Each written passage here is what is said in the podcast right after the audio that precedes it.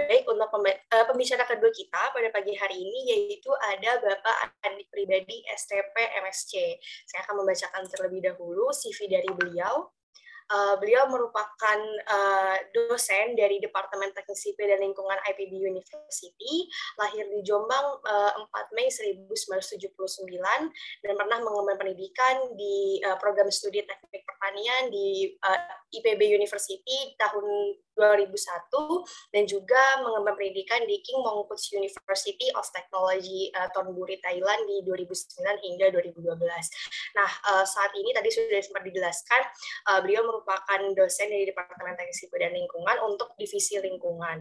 Dan uh, bisa dilihat teman-teman semua bahwa uh, training dan juga conference yang sudah diikuti oleh Bapak Andi ini uh, sangat banyak ya. Jadi uh, luar biasa pembicara kita pada kesempatan kali ini. Salah satunya uh, Pak Andi pernah pernah mengikuti International Seminar on Science 2013 terkait dengan perspektif on innovative science di IPB University.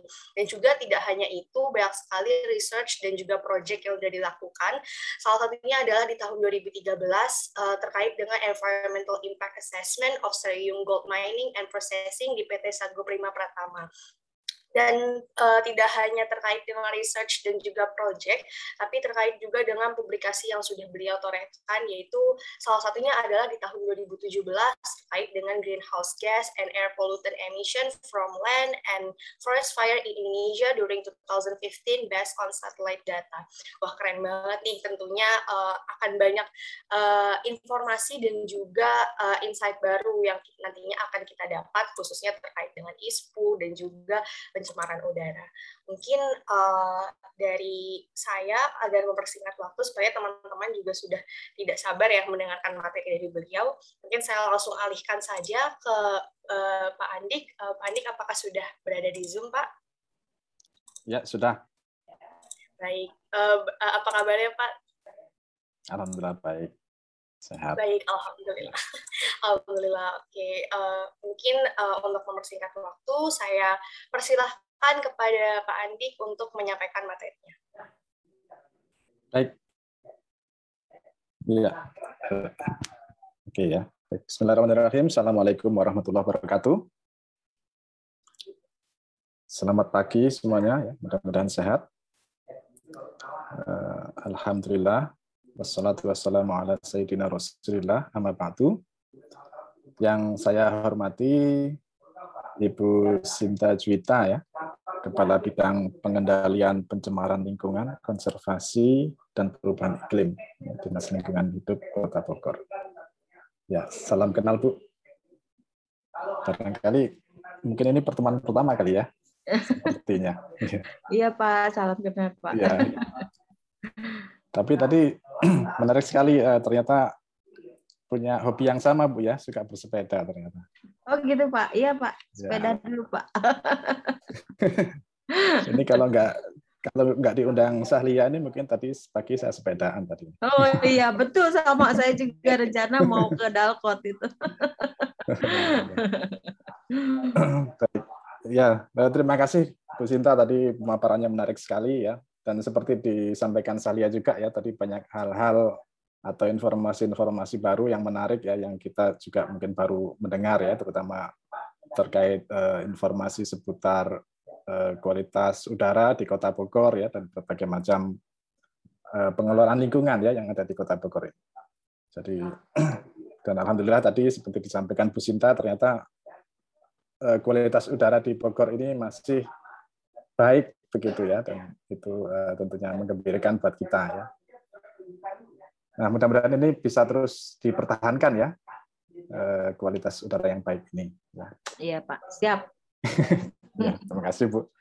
Tapi tentunya uh, butuh partisipasi dari kita semua Bu ya, tidak hanya dari ya. uh, apa pemerintah daerah, tetapi juga terutama masyarakat ini yang harus berperan serta secara aktif ya dalam turut menciptakan kualitas udara yang eh, bersih dan sehat. Begitu. Ya, setuju Pak. Ya. Baik.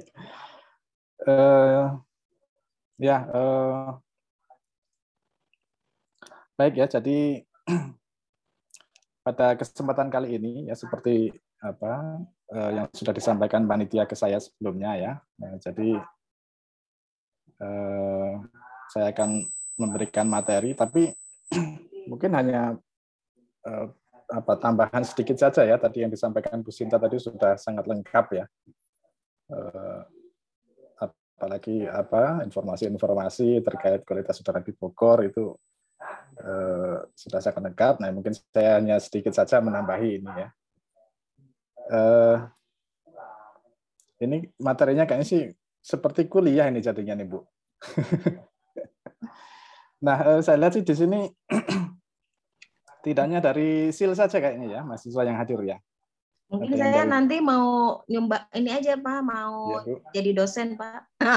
Oh boleh Bu, iya nanti kita kita sekarang merdeka Bu. Oh gitu. Iya jadi boleh boleh di kampus boleh di luar gitu ya oh, iya, boleh mengundang betul. juga uh, dosen dari luar begitu iya, iya. gitu oke okay. mahasiswa juga mau di kampus mau di luar itu juga boleh gitu. boleh jadi sekarang uh, nah ini kalau kita kaitkan dengan apa ya peran serta aktif tadi bu ya mahasiswa ini memang sekarang punya kesempatan yang lebih besar eh, saya kira ya dengan diterapkannya kurikulum MPKM ya, Merdeka Belajar Kampus Merdeka ya. Eh, nggak tahu mahasiswa sekarang tahu nggak ya kampus Merdeka ini? Kalau dulu saya suka tuh naik angkotnya itu ya, angkot kampus Merdeka. Nah, ya jadi dengan Merdeka ini mahasiswa punya banyak kesempatan sebetulnya untuk berperan serta ya, eh, terutama dalam Eh, pemberdayaan masyarakat ya atau edukasi ke masyarakat ya terkait lingkungan ya, atau khususnya kualitas udara ini. Nah ini eh, baik sekali ya bisa dimanfaatkan gitu. Dan itu kan di dalam kurikulum MPKM yang baru ini semua kegiatan itu akan nanti bisa direkognisi ya, bisa eh, masuk eh, apa dinilai ya, masuk ke dalam transkrip nilai. Ya. Jadi eh, mungkin itu salah satu peluang ya yang bisa dioptimalkan begitu ya adik-adik mahasiswa ini. Nah, ya jadi sedikit saja mungkin ya materi saya ini. Oh ya tadi mahasiswa ini kan banyak ya. Eh, kalau di SIL yang sudah semester apa ya mata kuliah pengelolaan kualitas udara itu semester berapa ya? Lupa saya. Empat kali ya? Ya, semester 4 ya. Nah, kalau yang sudah semester ya, 4 semester itu, 5, Pak. Ya. Oh, semester 5 ya. Ya, ya. Nah, itu mungkin sudah eh, paham lah ya eh, tentang eh, apa ya teori-teori dasar ya atau pemahaman-pemahaman dasar tentang kualitas udara itu saya rasa dalam mahasiswa SIL sudah sangat memahami ya. Nah, tapi barangkali ini di sini ada adik-adik mahasiswa yang baru semester tiga mungkin ya. Kelihatannya ada ya. Ataupun juga mungkin secara umum yang belum pernah mengkaji secara khusus ya tentang kualitas udara. Ini barangkali nanti bisa mendapatkan tambahan pengetahuan ya. Baik mungkin tidak perlu berlama-lama lagi ini saya sampai jam berapa ya mohon maaf ini Sahlia Sekarang jam 10. Iya, Bapak, sampai jam uh, 10.40, Pak. Nah, 10.40. Oh, ya. ya. Oke, saya, saya share screen-nya ya.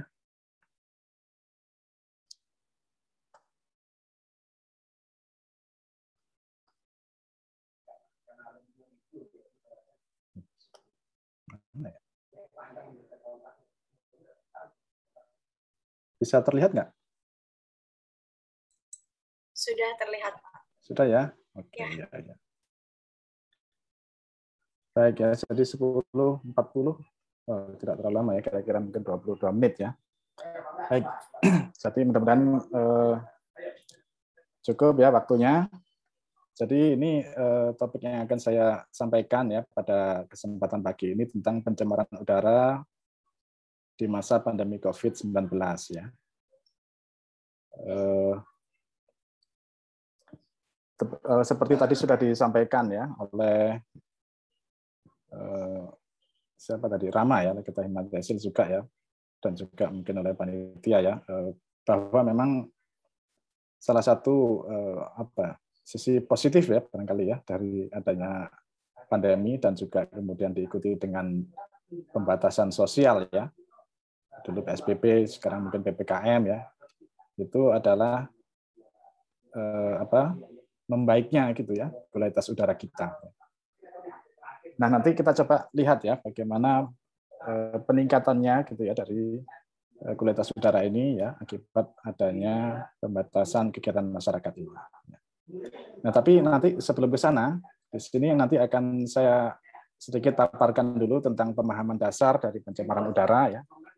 Eh, karena tadi mungkin ada beberapa ada di mahasiswa ini yang eh, barangkali belum pernah mengkaji secara khusus ya tentang pencemaran udara.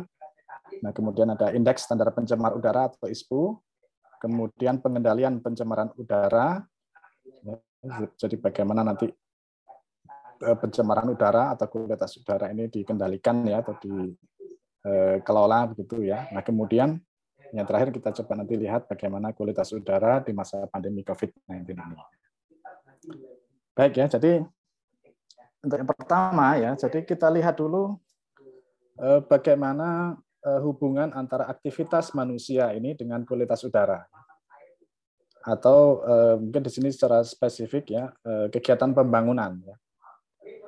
Pembangunan ini memang salah satu aktivitas yang ya terus memang secara apa natural akan terus berjalan ya sering dengan perkembangan kehidupan manusia maka pembangunan ini terus berjalan. Nah pembangunan ini tentunya akan menimbulkan dampak terhadap lingkungan gitu ya. Baik itu dampaknya positif maupun negatif. Kalau dampak positif ya tentu ini yang kita harapkan ya. Pembangunan bisa mungkin membuat eh, apa kehidupan kita menjadi lebih nyaman ya. Mungkin membuat eh, apa aktivitas kita menjadi lebih mudah, lebih sehat juga mungkin ya dan sebagainya. Nah, tetapi di sisi lain ada dampak negatif ya dari kegiatan pembangunan atau aktivitas manusia secara umum ini, ya, yaitu timbulnya pencemaran ya terhadap lingkungan. Nah, salah satu pencemarannya adalah pencemaran udara ya, yang kemudian menyebabkan perubahan kualitas udara. Ya. Tapi eh, seperti tadi disampaikan Gus Sinta ya, jadi dampak dari aktivitas manusia ini tidak hanya ke udara ya, tadi eh, ada eh, apa ke kualitas air sungai tadi ya disampaikan Bu Sinta tadi. Kemudian juga eh, sampah yang ditimbulkan ya. Nah, itu juga harus dikelola. Jadi banyak sekali dampak-dampak negatif ya dari kegiatan kita yang ini harus bisa dikelola dengan sebaik-baiknya. Nah, kemudian di sini ada salah satu contoh dampak Eh, aktivitas manusia ya terhadap kualitas udara. Ini yang mungkin sudah sangat sering kita dengar ya ada hujan asam ya. Nah hujan asam ini kan awalnya ya itu dari eh, emisi ya gas SO2 maupun gas NOx ya atau NO2 juga ya. Nah ini yang kemudian akan bereaksi ya dengan apa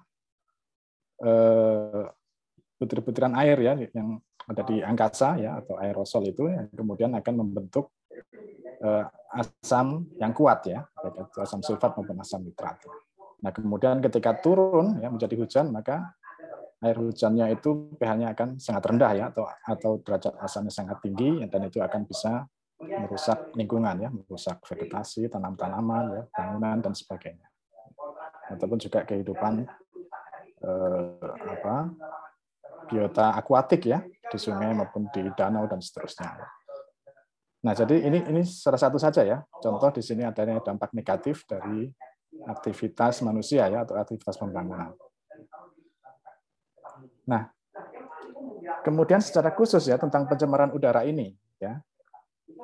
Eh, sebetulnya ini hal yang mungkin sudah apa ya sangat umum dan bisa kita pahami lah ya yang disebut dengan pencemaran udara gitu ya udara yang tercemar itu seperti apa ya nah tetapi kalau kita melihat dari bahasa apa ya eh, bahasa hukum barangkali ya atau sesuai dengan eh, peraturan perundangan ya yang berlaku ini ya. Khususnya ini PP nomor 41 tahun 99 ya tentang pengendalian pencemaran udara. Nah di situ disebutkan apa maksud dari pencemaran udara ya atau definisi pencemaran udara yaitu masuknya atau dimasukkannya zat, energi dan atau komponen lain ke dalam lingkungan khususnya sistem udara ambien oleh kegiatan manusia sehingga mutu udara ambien turun sampai ke tingkat tertentu yang menyebabkan udara ambien tidak dapat memenuhi fungsinya.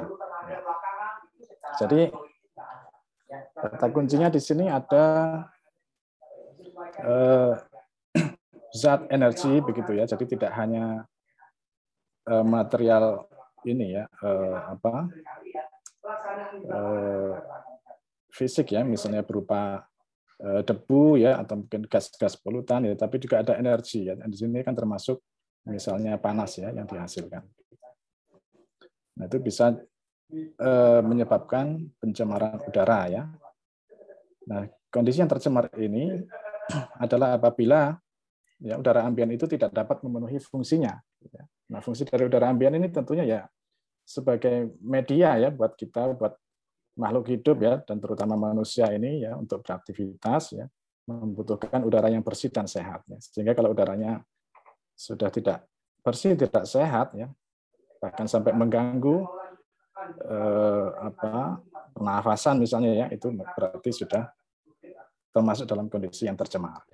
Nah, tetapi di sini kan masih kualitatif ya. Jadi seberapa sih eh, eh, batasan gitu ya yang disebut tercemar itu ya nanti itu dijabarkan lebih rinci ya dalam eh, angka-angka yang disebut dengan baku mutu. Ya. Nah, eh, sebelum ke baku mutu, kita lihat dulu ya. Jadi pencemaran udara ini eh, dihasilkan gitu ya dari beberapa sumber ya. Nah ini bisa dikategorikan dalam dua kelompok besar. Ada sumber yang alamiah atau natural dan sumber dari kegiatan manusia ya atau istilah lainnya ini antropogenik ya dari aktivitas manusia. Nah, yang alamiah ini misalnya eh, gunung berapi ya. Nah, gunung berapi ini kita tahu ya kalau sudah erupsi itu ya gunung gunung meletus itu eh, gas yang diemisikan itu jumlahnya besar sekali ya.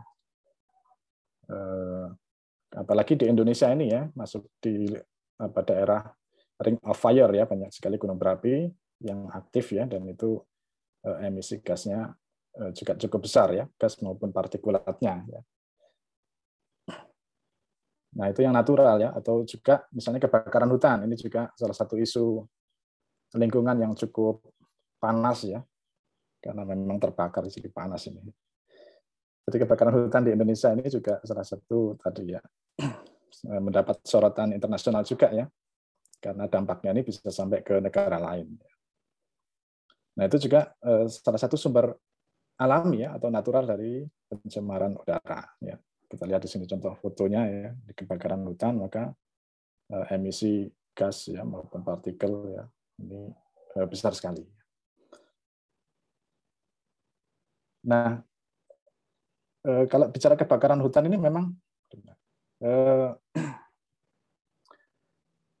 mungkin bisa didiskusikan juga ya apakah ini sumber alami atau sumber akibat kegiatan manusia ya kebakaran hutan ya. Kalau berdasarkan eh, kajian yang ada ya kebakaran hutan di Indonesia ini eh, mungkin hampir 100% ya itu akibat ulah manusia begitu ya.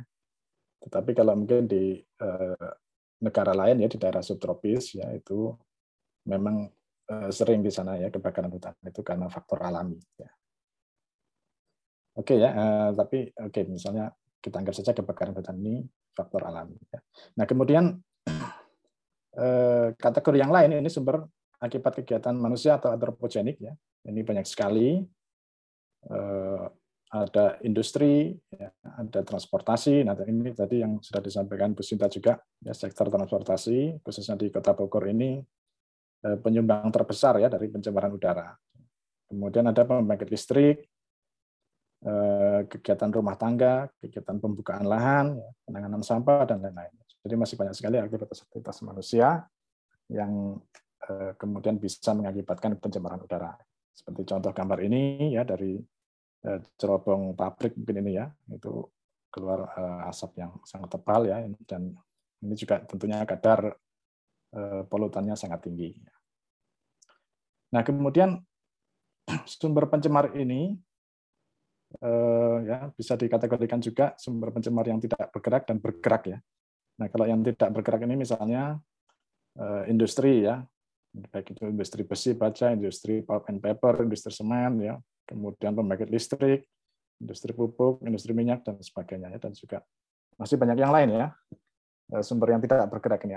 Intinya ya dia apa sumbernya stasioner gitu ya, tidak bergerak. selalu di situ ya, seperti industri ya, pembangkit listrik dan sebagainya. Nah, selain itu ada sumber bergerak ya.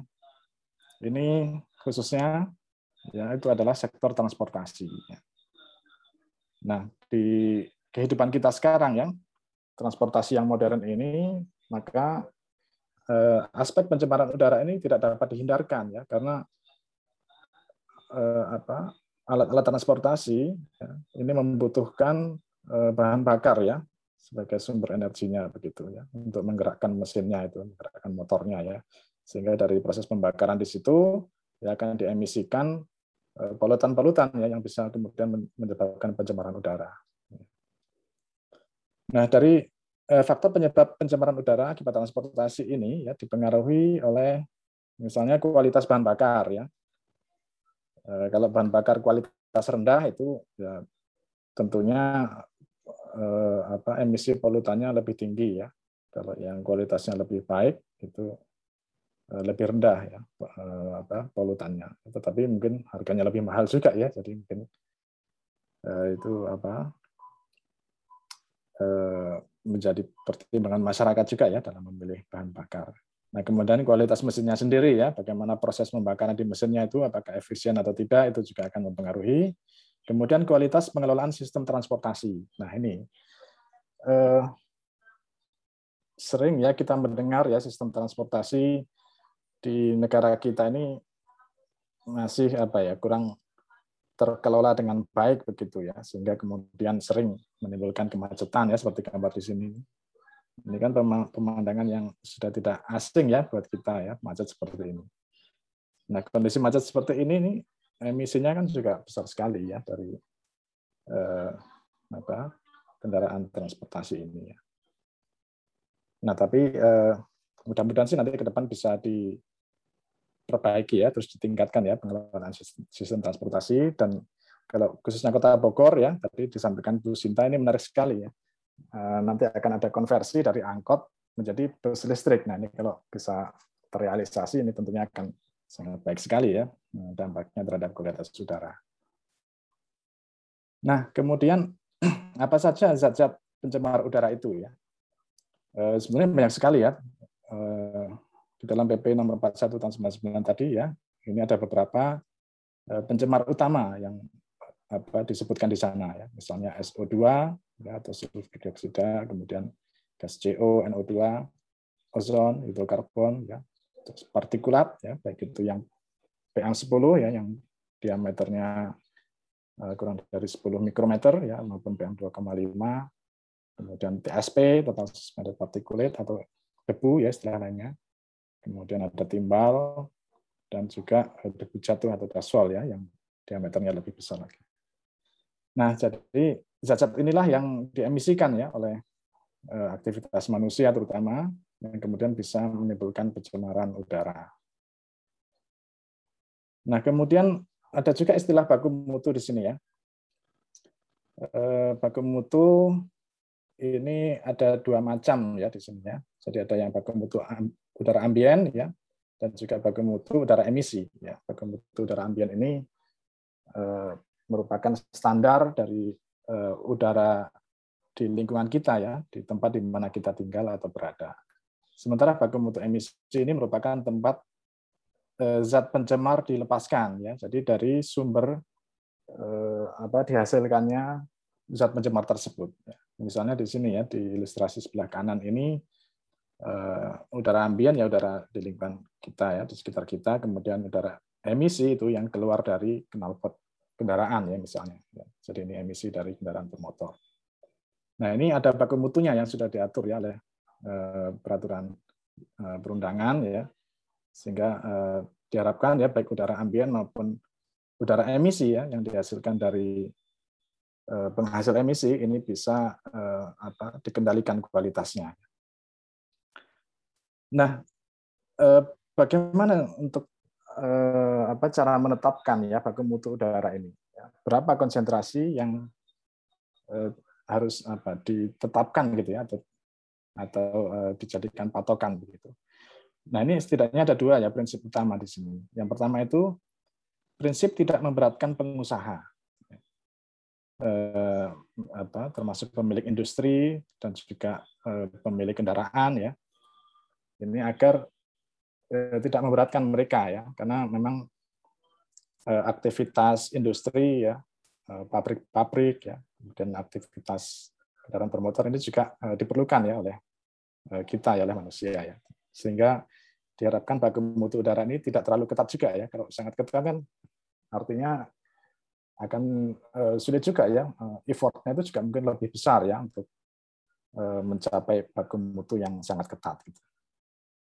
Nah, tetapi di sisi lain ada prinsip yang kedua yaitu prinsip tidak mengabaikan kesehatan masyarakat. Ya, jadi ini merupakan apa ya hal yang sangat penting ya kesehatan masyarakat ini sehingga eh, apa baku mutunya ini juga tidak boleh terlalu longgar juga ya. Kalau terlalu longgar itu nanti bisa eh, masih menimbulkan dampak buruk terhadap kesehatan itu juga tidak boleh. Sehingga di sini ada titik tengah begitu ya, tidak terlalu ketat dan tidak terlalu longgar sehingga di situlah yang kemudian eh, bisa ditetapkan sebagai baku mutu eh, udara kita. Nah, kemudian faktor-faktor yang mempengaruhi konsentrasi udara ya. Ini ada intensitas atau kekuatan sumbernya ya, tentunya ya. Misalnya eh, apa emisi yang dikeluarkan dari cerobong pabrik gitu ya, itu ya tentunya lebih besar ya daripada dari knalpot motor kita misalnya. Jadi intensitasnya lebih besar ya kalau eh, di apa eh, aktivitas yang lebih besar gitu.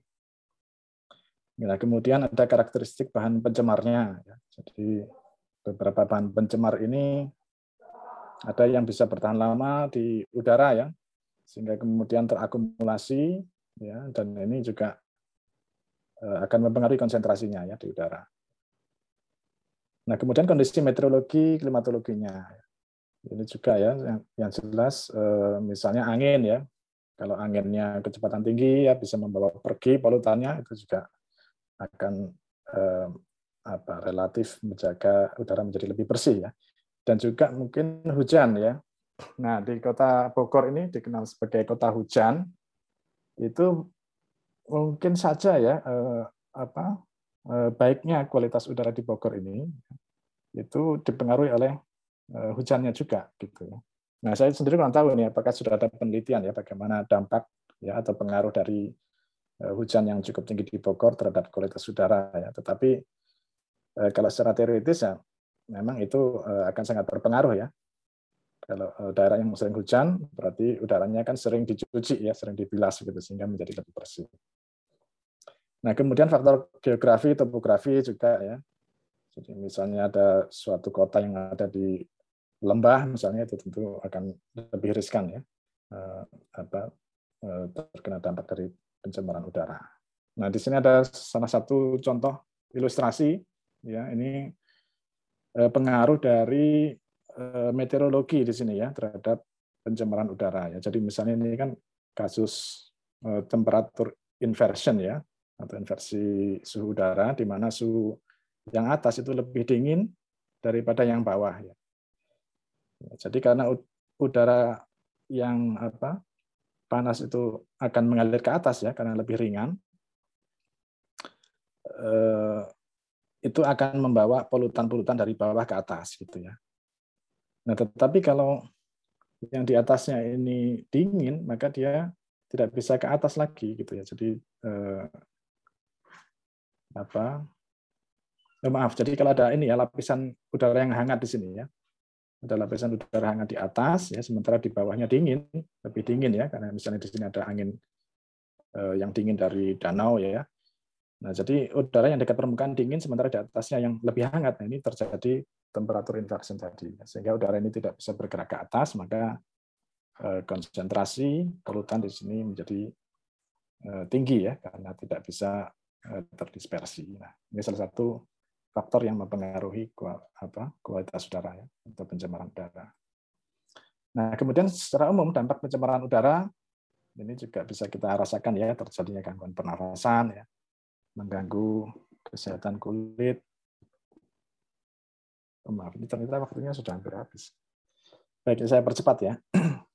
Ini dampak-dampak secara umum ya. Eh, menutupi pandangan mata. Nah, ini juga eh, bisa berbahaya kalau di lalu lintas ya, terutama di jalan tol ini kalau eh, pandangan pendek ini juga sangat berbahaya ya, menyebabkan pemanasan global juga ya. Ini salah satu ilustrasinya dari dampak pencemaran udara. Nah, kemudian ada ISPU tadi ya, indeks standar pencemaran udara jadi eh, bagaimana cara kita untuk menginformasikan ke masyarakat ya secara mudah ya sehingga masyarakat itu tahu seperti apa sih ya kualitas udara kita gitu ya. Kalau kita misalkan informasikan menggunakan eh, nilai konsentrasinya gitu ya, konsentrasi misalnya 100 mikrogram per meter kubik ya itu kan kalau masyarakat umum mungkin nggak tahu ya konsentrasi segitu itu apakah masih baik atau sudah buruk dan seterusnya ya. Maka kemudian ada salah satu cara menggunakan indeks di sini ya, indeks, indeks standar pencemaran udara atau disingkat ISPU. Nah inilah yang kemudian diinformasikan ke masyarakat ya sehingga akan mudah dipahami ya apakah kualitas udara kita itu eh, baik ataukah mungkin sudah tercemar. Ya, jadi ISPU ini merupakan angka tanpa satuan ya atau berupa indeks yang menggambarkan kondisi kualitas udara. Ya, kemudian ini eh, landasan hukumnya yang terbaru ini yang Kemen LH nomor 14 tahun 2020 ya. Kemudian parameter ISPU eh, berdasarkan peraturan ini ada tujuh ya, partikulat ya, kemudian karbon monoksida, eh, ozon dan seterusnya ya. Jadi ini eh, parameter-parameter yang secara kontinu ya akan dimonitor ya untuk menentukan bagaimana kondisi udara kita ya, apakah baik atau sudah tercemar. Nah, kemudian dari hasil pemantauan ini nanti akan dihitung ya, dikonversi menjadi nilai indeksnya ya untuk masing-masing parameter. Nah, jadi kalau indeksnya 1 sampai 50 maka kategori baik ya 51 100, kategori sedang dan seterusnya ya. Lebih dari 301 ini kondisi berbahaya. Dengan warna-warna seperti ini. Nah, kalau kita informasikan ke masyarakat sudah seperti ini, ini kan mudah dipahami ya. Dan sekarang juga uh, ada aplikasi ya. Ini tadi saya baru install, coba install ya. Aplikasi Ispunet. Nanti kalau kalian uh, ingin memantau ya bagaimana kualitas udara kita, itu bisa kalian install ya eh, aplikasi dari uh, apa Kepmen LHK ya tentang ISPU ini. Cuma saya lihat sih di Bogor kok tidak ada ya ini. Mungkin datanya belum terkoneksi mungkin ya. Mudah-mudahan nanti ke depan bisa dimasukkan ini untuk Eh, data monitoring udara Bogornya. Kalau yang terdekat ini adanya di Depok ya saya lihat. Ya, kemudian bagaimana pengendalian pencemaran udara? Jadi memang sistem pencemaran udara itu dipengaruhi beberapa faktor di sini ya. Ada sumbernya ya. Ini aktivitas manusia tadi yang menghasilkan emisinya ya. Kemudian ada reseptor, ini pihak yang menderita akibat pencemaran ya, yang yang terdampak oleh pencemaran itu ya. Nah, kemudian ada atmosfernya. Di sini medianya, media eh, apa eh, pencemaran udaranya. Ya, sehingga untuk mengendalikan ya bisa di sini ya, ini yang bisa kita kontrol. Nah, ada empat pendekatan pengendalian pencemaran udara. Ini ada pendekatan teknologis, ya. Ini bisa ditujukan pada faktor sumber emisinya, kemudian bisa mengembangkan teknologi tanpa sisa atau non-waste technology, teknologi pencegahan, protektif atau kontra teknologi, dan seterusnya. ya. Jadi intinya di sini inovasi-inovasi teknologi yang kemudian bisa digunakan untuk uh, apa, menekan uh, apa, emisi misalnya ya, sehingga kemudian menjadi lebih lebih ramah lingkungan. Nah kemudian ada uh, pendekatan planologis ya. Ini misalnya penataan lingkungan fisik ya. Bagaimana penataan misalnya lokasi pemukiman itu sebaiknya ada di mana ya. Kemudian lokasi jalannya jalan tol dan seterusnya. Lingkungan pabriknya di mana nah itu juga termasuk ya. Kemudian administratif nah ini terkait dengan eh, peraturan hukum yang berlaku ya jadi ada eh, hukum yang mengikat semua pihak ya agar kemudian bisa eh, turut ini ya apa menjaga ya kualitas udara. Kemudian ada pendekatan edukatif, ya, ini membina, memberikan penerangan ke masyarakat, ya, memotivasi untuk menjaga kelestarian lingkungan. Nah ini saya rasa ini juga yang bisa dilakukan oleh adik mahasiswa ya edukatif ini, jadi memberikan edukasi, memberikan eh, atau apa secara langsung ya eh, memperdayakan masyarakat ya untuk eh, menciptakan kualitas udara yang baik. Gitu. Nah kemudian kita lihat ya, ini kualitas udara di masa pandemi COVID-19 ya. Memang secara umum kita sering mendengar ya kualitas udara ini baik, mem, apa, membaik begitu ya selama pandemi. Karena memang itu eh, apa ya sangat logis ya, sangat logis karena pada masa pandemi ini ada pembatasan aktivitas masyarakat ya, ada ada pembatasan eh, apa eh, aktivitas yang menghasilkan emisi tadi ya, sehingga emisinya tentunya akan lebih rendah. Nah, di sini ada data-data ini. Eh, misalnya di sebelah kiri ini di eh, mana ya di eh, apa timur utara ya timur utara itu apa itu namanya timur laut ya di timur laut Amerika Serikat di sini ya berdasarkan pemantauan satelit di sini ya. Nah, jadi sekarang ada teknologi satelit juga ya yang bisa memonitor kualitas udara kita secara global ya. Nah, kita bisa lihat ini perbedaannya ya. Yang atas ini rata-rata dari tahun 2015 hingga 2019. Jadi cukup tinggi ya. Warna yang gelap ini kan eh, menunjukkan konsentrasi yang tinggi. Ini untuk parameter eh, NO2 di sini ya. NO2. Ya. Jadi konsentrasinya cukup tinggi ya. Sementara pada bulan Maret 2020 ya, tahun lalu berarti ini sudah terlihat eh, sangat berkurang ya, di sini. Nah kemudian yang tengah ini ini di Cina ya kita lihat ini ya juga sama ya jadi ada penurunan yang cukup signifikan ya ini untuk parameter PM 2,5 di sini. Jadi eh, di sini ya keterangannya. Jadi ada penurunan 20 hingga 30 persen ya dari konsentrasi Eh, partikulat ya di Cina ini. Ya. Jadi dibandingkan dengan tahun 2019 cukup besar penurunannya. Nah kemudian yang bawah sini ini juga eh, pemantauan satelit juga ya. Ini di daerah Eropa sepertinya ya. Itu juga kita bisa lihat eh, terjadi penurunan cukup signifikan. Nah kemudian ini juga salah satu evidence begitu ya atau bukti bahwa kualitas udara ini membaik ya selama pandemi. Ini ada gunung yang jauh ini bisa terlihat gitu ya. Yang selama 30 tahun belakangan itu nggak pernah terlihat gitu ya karena udara kotor ya. Nah, ini pada tahun 2020 kemarin terlihat. Kemudian ini ada juga data lain eh, khususnya di sini emisi eh, CO2 ya. Nah, CO2 ini memang eh, biasanya tidak dimasukkan dalam zat pencemar ya, tetapi ini eh, akan memberikan dampak eh, terhadap pemanasan global di sini. Ya. Nah, kita lihat grafiknya. Ini pada masa pandemi COVID ini eh, penurunannya sangat besar ya untuk emisi CO2 secara global. Ya, penurunannya 1,6 gigaton di sini. Ya. Bahkan ini kalau kita lihat, ini penurunannya jauh lebih besar daripada eh, apa periode-periode sebelumnya ya. Misalnya di sini ada Perang Dunia Kedua di sini ya. Perang Dunia Kedua aja penurunannya cuma segini. Kemudian di sini ada eh, financial crisis ya juga terjadi penurunan. Nah, eh, saat pandemi ini penurunannya jauh lebih besar. Ya. Nah, jadi secara global ini penurunannya 2,4 gigaton CO2 Ya, kemudian eh, di Amerika Serikat ini penurunannya 12 persen, ya. Di Eropa 11 persen, India 9 persen, Cina 1,7 persen.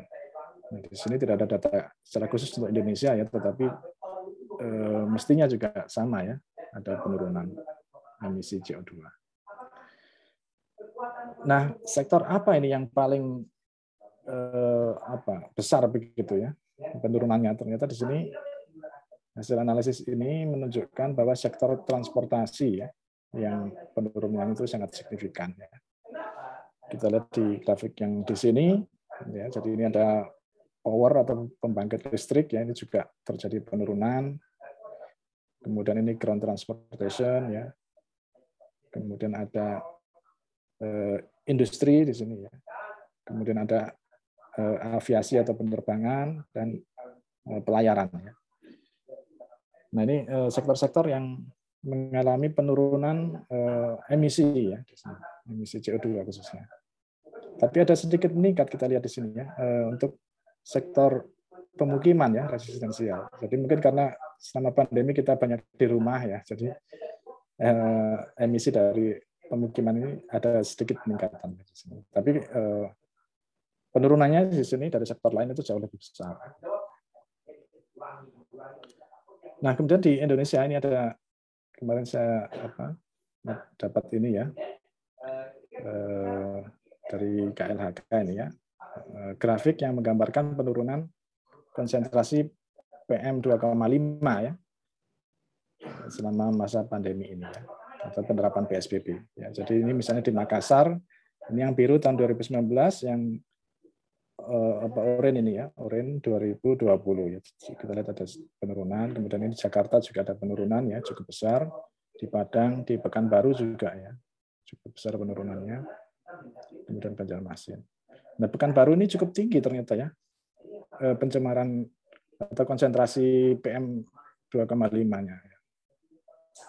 Pekanbaru ini kemungkinan karena eh, kebakaran hutan juga di sana. Ya, tapi eh, di sini bisa kita lihat adanya penurunan ya setelah adanya pandemi. Dan penurunannya kita lihat antara 8% hingga 29% di sini di Banjarmasin. Nah, barangkali itu ya sedikit yang bisa saya sampaikan. Ini mohon maafnya kak sedikit uh, melebihi waktu. Baik, barangkali nanti bisa kita lanjutkan ya dalam diskusi ya. Terima kasih. Saya kembalikan lagi ke moderator.